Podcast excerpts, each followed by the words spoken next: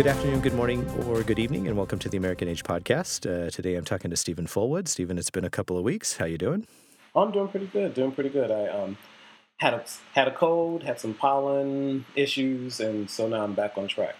Yeah, and you were traveling around a bit. Yeah, you were giving some talks. Yeah, I was traveling. I was in Tacoma and Seattle and Durham, and primarily at the University of Puget Sound, giving some talks about archives, but also promoting uh, my latest project, which is um, Black Gay Genius, answering Joseph Beam's call. Joseph Beam was the editor of the first Black anthology called In the Life. He like died two years after he um, pu- published the book, so he never got a chance to publish his second book, and so he kind of fell out of you know public consciousness, at least mm. in the Black gay community for the most part. But mm-hmm. so the book is a love letter to Joseph Beam, as well as to people who um, were inspired by him, and so yeah. Is there um, is there a direct lineage from like who are some um, maybe more well known figures that Beam influenced? Mm-hmm, mm-hmm. Well, the people he worked with, like Essex Hemphill, is a, a really well known poet. Mm-hmm. Um, Cheryl Clarke knew him. She's a wonderful poet, academic, recently retired from Rutgers University. Uh, Jewelle Gomez. There were a number of people he worked with in the National Coalition of Black Gays and Lesbians which was a group that first black LGBT um, organization that started in 1979. So mm-hmm. there were a number of people who worked with him, like Barbara Smith, Audre Lorde, people he really looked up to who inspired him to do this work. And mm-hmm. so, yeah, it's it's good being able to do love letter books, you know, works that bring people back into public conversation as well as you know get them in the classroom. So yeah, the robust the um, the response to it has been really good. Even yeah. though the book was published in 2014 um, right now, I'm, i have some time to kind of take it around the country when I can to introduce it to a, a group of people, different groups of people. Yeah, and I, we were talking about earlier, and you said so. The response to it has been actually people seem engaged and hungry for for well, some absolutely. a little bit more yeah. of the lineage and the genealogy behind sort of the the, the movements that have come to fruition in the last ten years. No, absolutely. That genealogy is really important when it comes to keeping people alive. And so his mother was really fantastic. So she said that after a year, a year or so after he died, when she stopped crying and eating, mm-hmm. she decided she wanted to do something. So she ended up moving Essex Hemphill, this poet, into her house to finish, help her finish the book that Joe started. And after the book was out, Brother to Brother, um, New Black Gay Writing, uh, Writings by New, New Writings by Black Gay Men, she donated his papers to the Schomburg Center. So his legacy is ah. set there, you know, because mm-hmm. that's where his legacy is. But knowing more about him, more more more and more people are starting to write more about him because he was mm-hmm. he was a bit of a, um, an enigma for the most part. He didn't publish he published a lot as a journalist, but not as a um, not as a in, not during the time when he was um, promoting mm-hmm. in the life, which is 1986. And so, mm-hmm. fortunately, I mean, there all his writings, virtually all his writings are there. There are diaries, photographs, um, and work that he did on In the Life, the working papers. And so it's quite beautiful mm. that his mom would do that. And so, and she's a part of that story too, you know, making sure her son's legacy was um, taken care of. Yeah, it's one of the. I mean, it's it's pretty far afield on the topic, but I, I would imagine. Yeah, I've not not really done much archival work, but I would imagine that sort of there's a kind of intimacy involved in in being that close to someone's work mm-hmm, um, mm-hmm. in it in its in its unrefined form right oh, so to, to, to to come into contact with that um, must uh, must give you a kind of um, familiarity with uh, with the person um, mm-hmm. in a way that you know just kind of the the the antiseptic version of the book or the Wikipedia article or something like that doesn't quite give you. You know, you're completely right. So, working at the Schomburg Center for around 19 years or so, you would watch people actually sometimes cry mm. because they mm. would be reading letters that they either mm. wrote to a person. Now it's in the archive, and you know they're doing that memory thing. So, mm-hmm. in a in a way, um, I remember thinking to myself as an undertaker in a way of mm. papers and so forth, but mm. also very um, interested in making sure that certain kinds of stories are told as you know recommending collections. Um, a lot of folks come in knowing what they're looking for, but they may not know about this particular person or this organization or this subject collection. So mm. it can be very intimate. Reading letters that weren't intended for you. mm, sure. you know? Yeah. Yeah. You know, and I love it that the Schomburg a lot a lot of archives isn't a public institution, so anyone can come in. So there's not just a oh you have to be an academic or someone of name or note to Mhm. access this material. I think archives really make the community more responsible. I mean, it makes the um, it makes our communities more diverse and more thoughtful and engaging when we have different kinds of collections housed and archived. So Uh, yeah, I mean, and I mean, and, and speaks to legitimacy, right? I mean, the things that you're saving are the things that matter. So, it speaks to it, which is very tricky, very tricky, because I'm sure you know we can't every every library and archive could never collect everything. no, not even. I mean, You not e- not even not everything. Like not even a thimble full of everything. Like Right, just exactly. not not even just not even in the ballpark. Absolutely. So, Yeah, and what do you do about that? Yeah, yeah. you know, what do you do about that? Um, so okay, so today's uh, topic is UFOs. so, very different. so Yes, uh, definitely a little bit more far afield, but I don't know. I just uh, I wanted to know a little bit more about your work and, and, and thought other people would be interested too. So, Mhm, thank you. So I proposed the topic actually uh, b- based on a chance conversation that Steven and I had uh, uh, around an article that I had recently read about a department uh, uh, in the U.S. Air Force or Pentagon that uh, houses Mhm. information on UFOs, and the number of like straight up legitimate uh, claims there are, like Mhm, mhm. verified, documented, sober, military, like not tinfoil hat stuff. Um, Mhm. and I mentioned this just uh, in passing to Steven, and it turned out Steven had an, a, a pretty ab- abiding interest in in UFOs. So uh, to. I, I thought, "Eh, why not? Let's let, do something a little bit lighter. So, um, so Steven, why don't you take us into to unidentified flying objects? Well, let's hope it's a little lighter. Uh, It's it's it's fun for me, and and I think I remember sending you some questions this morning that I'll kind of get to. But I think the reason why I wanted to do um, a podcast on it is because I've been I'm often on. I've all my life I've been interested, fascinated, really, uh, uh, about UFOs, unidentified flying objects, and and so as the years have gone on, and now that we have the internet, thank goodness we have the internet. We have so much more access to resources and people, you know, people's first firsthand accounts of seeing a UFO, and it's really a rabbit hole Mm. because kind of what you said earlier about um, you know the legitimate claims versus the tinfoil hat people. Well, the tinfoil hat people have a lot of material on the internet, Mm. YouTube alone, and so I'm big on listening to, watching, and discussing conspiracy theories. But I'm not a conspiracy theorist. Sure. I, I don't have that energy or the interest. I'm just more like I like the idea of thinking differently um, about things. And sometimes I think because it's such a um, the UFOs are such a such a, an outrageous idea for a lot of folks to thinking no we're the only people that ever existed on Earth in this small part of the galaxy amongst thousands and millions of other galaxies. It seems ridiculous to me. hmm And so um, the reason why I proposed, proposed is because I was wondering what you thought about these things. My recent theory, I want to like propose so um, for the listeners and to see, like I said, I'm struck by UFOs, such a such a diverse, diverse uh, groups. It's such a di- it's a such a diverse um, set of people approaching it from a scientific hmm you know, some folks are philosophically, some folks are straight up conspiracy, you know, i- i.e., lizard men, hmm uh, reptile men, excuse me. Um, and the, um, Thank you for that com- correction. I was I was really yeah, you know like the lizard men, the the reptile men. it's a very offensive term to the, different- reptile people. the different kinds of aliens that have already visited this Earth, um, this Earth has visited Earth and whatnot. And so, what?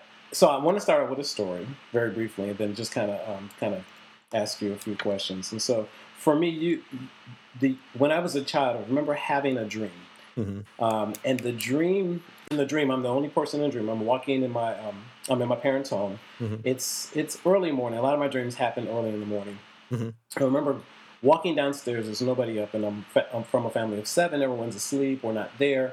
And I look outside the window, and our house is situated directly in the middle of the block, under a street light.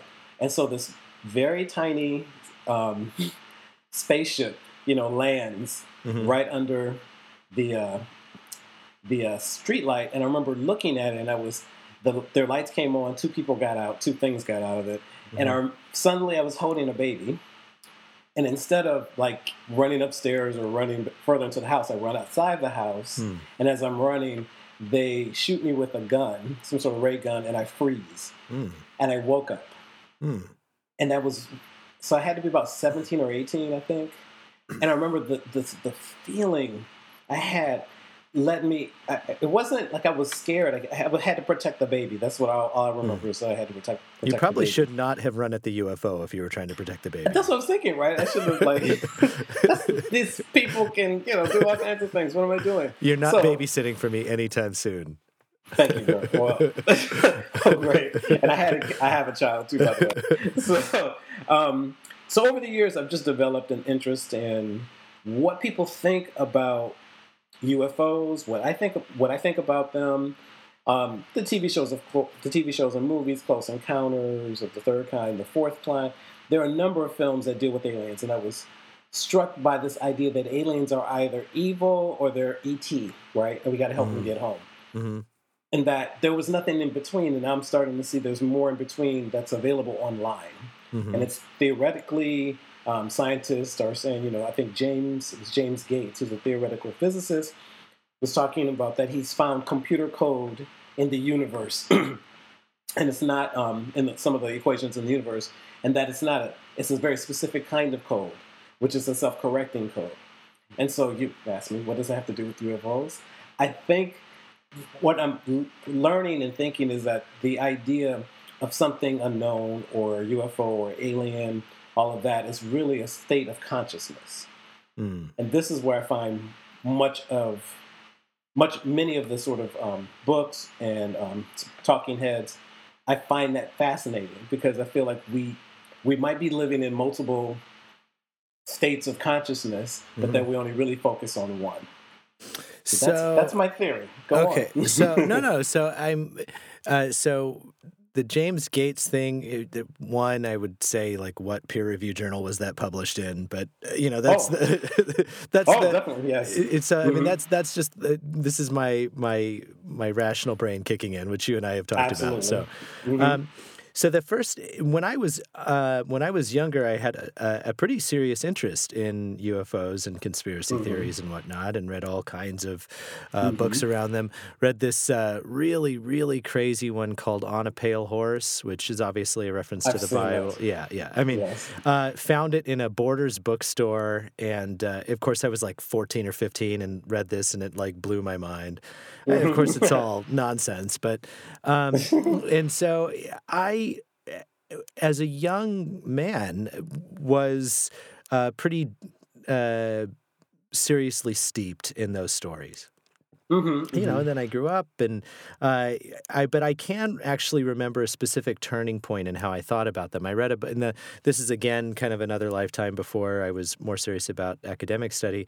I read a book mm-hmm. called uh, or a book by Michael Murphy, okay. um, who is a pretty well known um, uh, sort of Eastern Western uh, philosophical syncretist. So I don't want to. Hmm. I, the the first descriptor I reached for was New Age, but I, I think he would reject that uh, label, and I don't think it's probably fair to to call him mm-hmm. New Agey. But he's very much. Um, he wrote a book about the body, and the name of it is escaping me right now. But uh, when we put I'm the looking for it as we speak, when, when, when the podcast goes up, I'll make sure to to put it in the footnotes. But okay. um, so, and he proposes all of these uh, sort of. Uh, he first of all he catalogs and then proposes.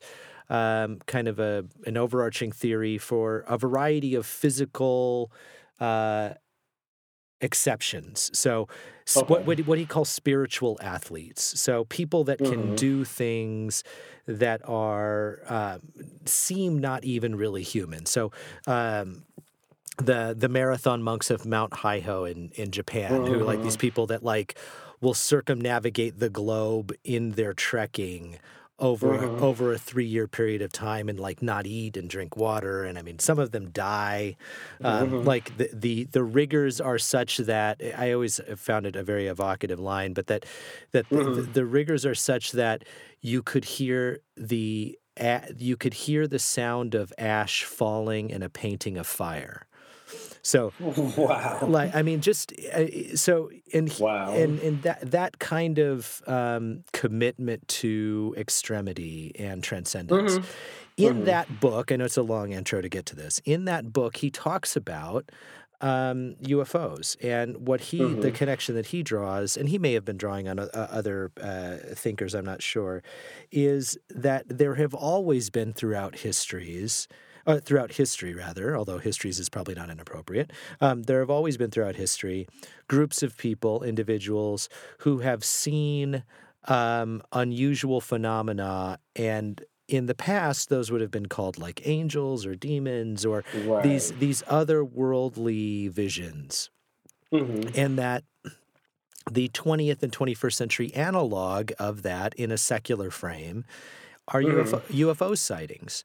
So it's mhm. sort of at the very extremity of a secular worldview, like kind of where the unknown and the known border one another, where kind of chaos is Uh-huh. playing with order and these figures, these ideas, um, these explanations um, emerge from that realm, just as they would have emerged from a Christian worldview and as they would have emerged from a Buddhist worldview.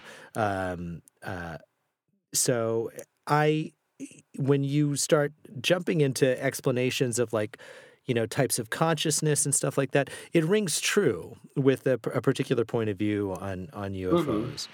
Um, I don't know. I mean, I actually appreciate you taking the conversation in that direction because, you know, very. I am deeply skeptical of Mhm. the the kind of knock on wood reality of of UFOs. Though I have read things that um, that test that skepticism. Um, Mhm. because because I, I do try to be open minded about it. The idea the the idea that that there are more things in heaven and earth, as Hamlet said, um, and that our points of view, our consciousness, our awareness um, filters through a significant amount of information and filters out a significant amount of information Oh, absolutely. Yeah. um, I'm open to. Uh, you know, I don't know. you know, I'm I'm not sold on it, right? I mean, there's still there's there's the Mhm. skeptic in me, and you know, we've got all these weird synapses that fire and brain farts and all this kind of stuff. But Mhm. But I am open to. I mean, that was William James's idea that basically consciousness was a filter as opposed to generative. So Ja- Mhm, mhm. James thought that.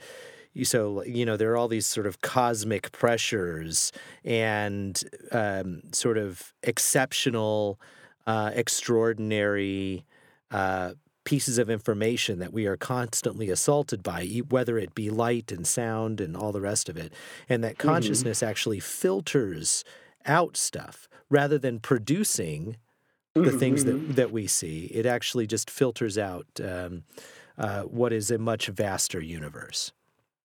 So taking taking that, I was thinking when you were speaking about this idea of the filter. So Mhm. more of an attenuate. The brain would be more of an attenuator than a, a storehouse. Is this kind of where you're going, or what you were? Um, yes, the only the only thing I would add to that is I'm not sure I would say brain. So because Ah. because there there are well respected um, psychologists and researchers that have proposed now. This is not mainstream scientific consensus, so I'm aware of what mainstream scientific consensus is in this area. Uh, it, it is it is not um, it is not a, a popular ideal. M- Michael Tononi or something like that. I forget his exact name again. I, I I'll put it in the in the the footnotes for the podcast. Basically, has proposed the idea that consciousness should be thought of as a constitutive element in the universe, oh, Li- like space, time. There would also be consciousness. This idea that there is no such thing as zero consciousness. There's very there's sort of low. I think he proposes a phi is the Greek letter he uses for it.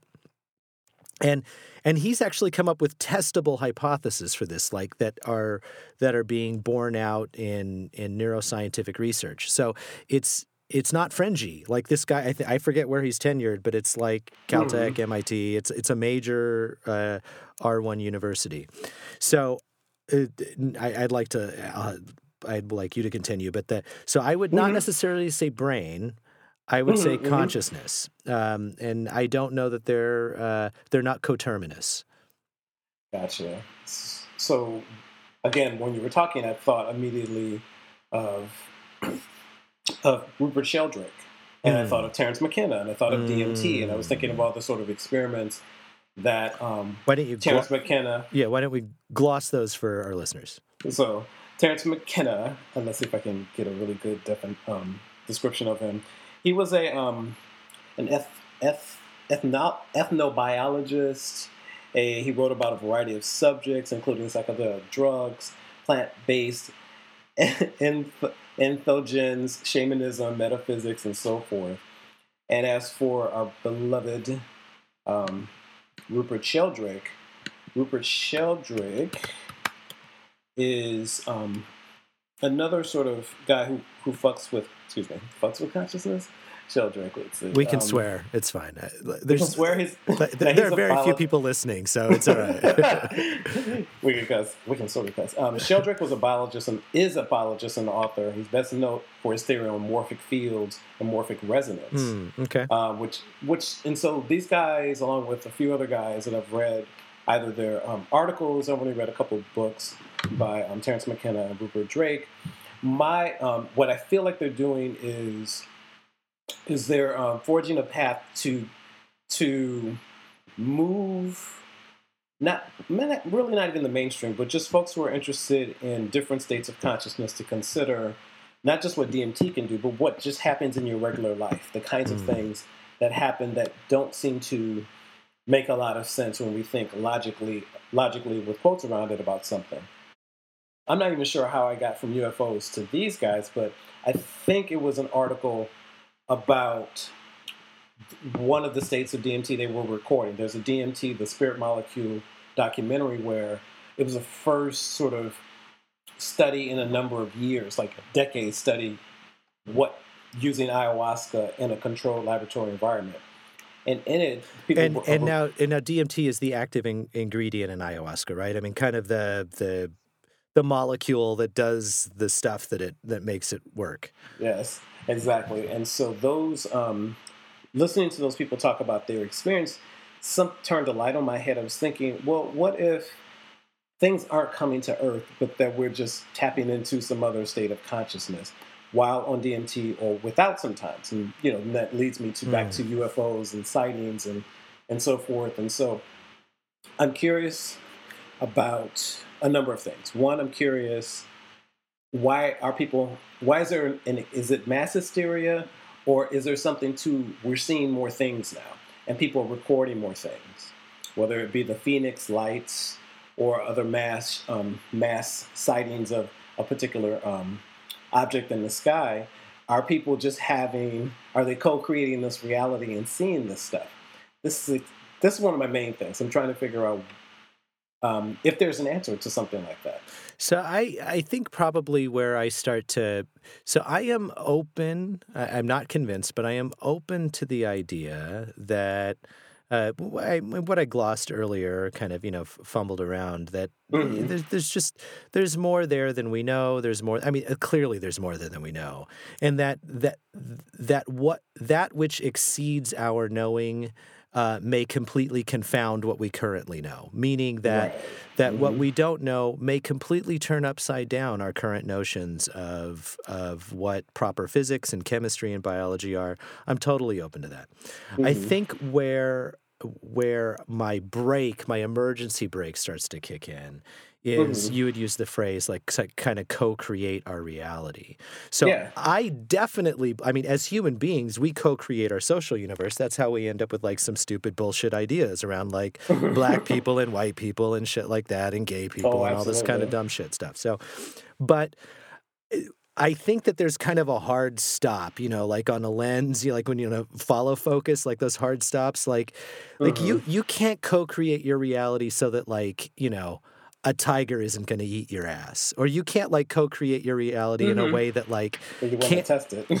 yeah that's right You that, that, that cancer isn't going to ravage you that, i mean like i there are Mhm. I, I think there there's a concrete hard-headed merciless red of tooth and claw world that um, Mm, that is mm. it's pretty indifferent to our ability to co-create our social universe Hmm. And so that hard stop though. So when I look at that hard, when I hear the hard stop, I go, so when people see mass, when there's a mass sighting in, um, I think 1997 with the Mm. Phoenix Lights, Mhm.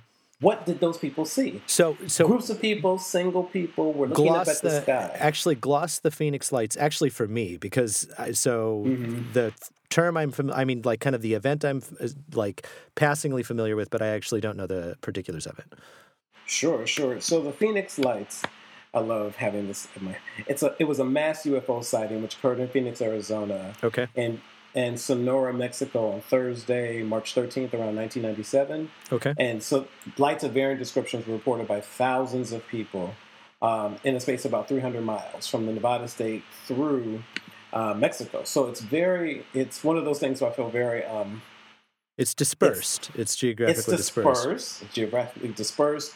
A lot of people had the same story. So there, I saw a Mm. couple different documentaries where people talked about their experiences. Mhm. And so I, I'm going to just deviate briefly by saying that there is a book and podcast, same of the same name for the book and podcast, Somewhere in the Skies by Ryan Sprague. I Mm. read this book earlier last year, or actually around this time.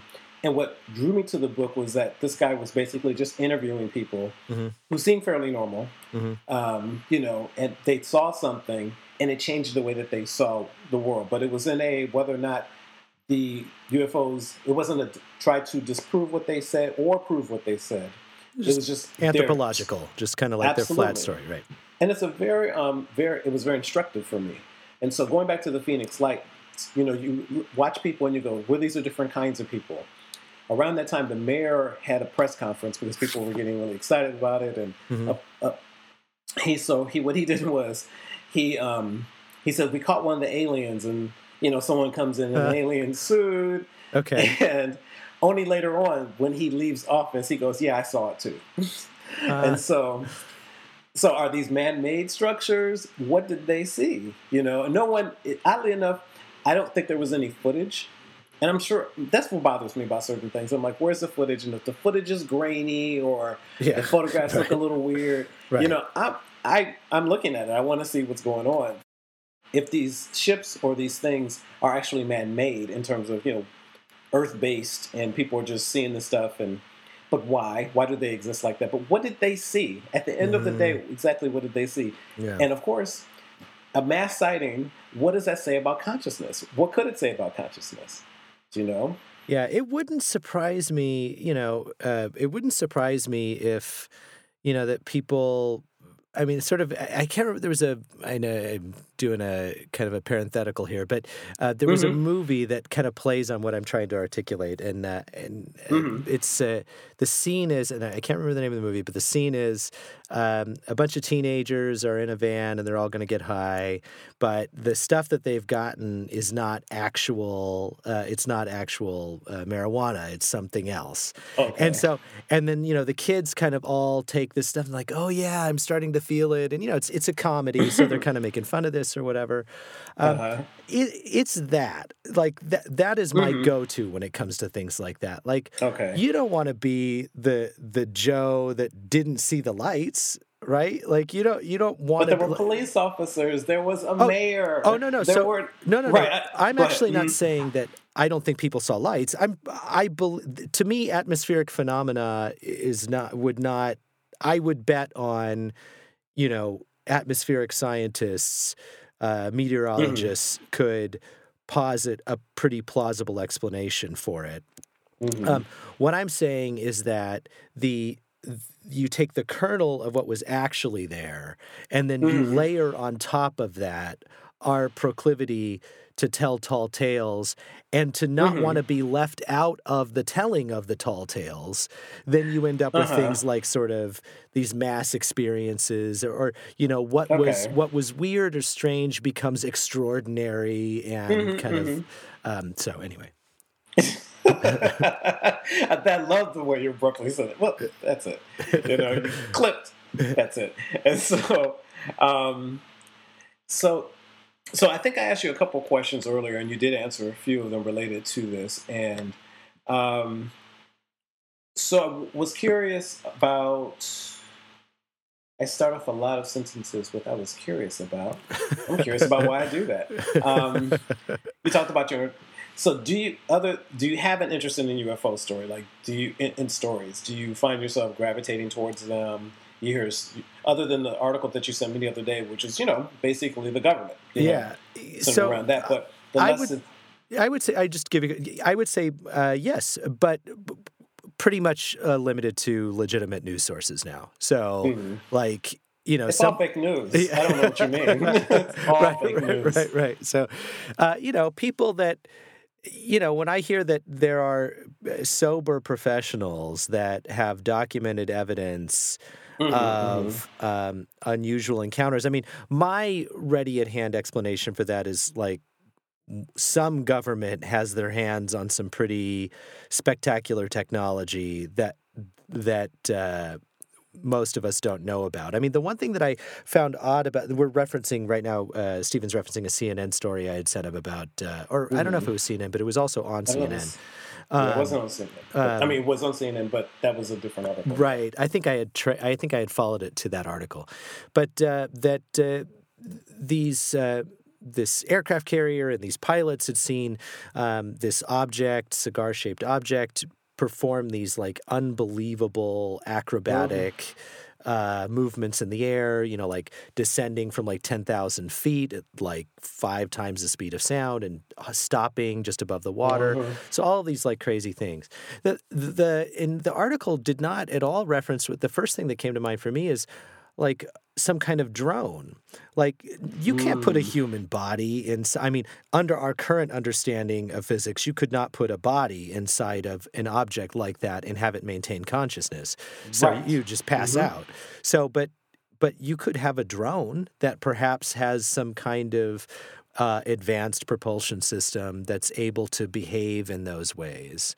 Um, but that wasn't any. So I, sometimes I the reason I I uh, uh, and limit myself to more legitimate news sources, um, mm-hmm. even though they miss it too, is I feel like easier, more um, apparent explanations are often glossed in our excitement to mm-hmm. believe something extraordinary. Mm-hmm. So the article that you're referring to that you sent me is called "Reasons to Believe," mm-hmm. and it's a mm-hmm. New York Magazine article. How seriously okay. should you, you, take those recent reports on of UFOs? Ask the Pentagon or read this primer for the SETI Curious. It's a pretty good article. It was mm. fun, very long, but I was very much into it. so, and so yeah, I just um, just to take what you said a moment ago in terms of legitimate news sources. I so here's the thing. Here's the thing I like about the idea of fake news. Um, that if I trusted legitimate news sources in terms of CBS, NBC, ABC, Fox, mm-hmm. or what have you. I watch all these things. I read the New York Times. I read the Post, and a few other what we would describe as legitimate news sources, and I see that they leave things out. Then I don't call them fake. I just feel like in some cases they decided to play to a particular middle. That's fair. And so that's why I like blogs. That's why I like the decentralization of news in terms of where you can get it. And sometimes there's some really great blogs out there and websites that cover some good things. And so um, so that, uh, that's all I want to say about that because I feel. I think that's fair. I think that's entirely fair. I think you're absolutely right. Um, I think you have to do a lot more work when you're taking your information in that way. Oh, um, absolutely. And and so there, are, yeah, yeah. So, and, and, there are areas in which I'm willing to put that work in. Um, mm-hmm.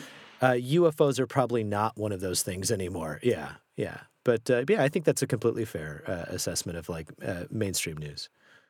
And so, I think um, I have no more to say about UFOs at the moment, other right. than I'll continue to keep my eye in the sky, yeah. as well as read um, and to theorize about what I, what my next idea about what UFOs could actually be, because um, I'm preoccupied with the idea of consciousness. Very yeah. preoccupied with it, given that it's um, if the earlier when I said the brain as an attenuator, mm-hmm. crunching the information, like I love it. Well, not love it, but there was some. There were a few scientists who were looking at epilepsy, and they were looking mm-hmm. at other other things that said, well, well, what's happened here with someone who has an epileptic fit is that there's so much information coming in, mm. and there's nothing like tuning everything out because you can't notice everything. Yeah, I've read I've read a similar uh, analogy right. for it. Yeah, yeah, yeah. I, yeah, I I agree. I mean, I do find that stuff. Um, Fascinating. Um, yeah, and exciting actually. Yeah, about what's um, possible, what yeah. we can do with our brains, and so. Yeah. And so, yeah. All right. Okay. Well, Steven, I appreciate the conversation as always, and uh, I'll look forward to talking to you soon. Thanks a lot. Talk to you soon.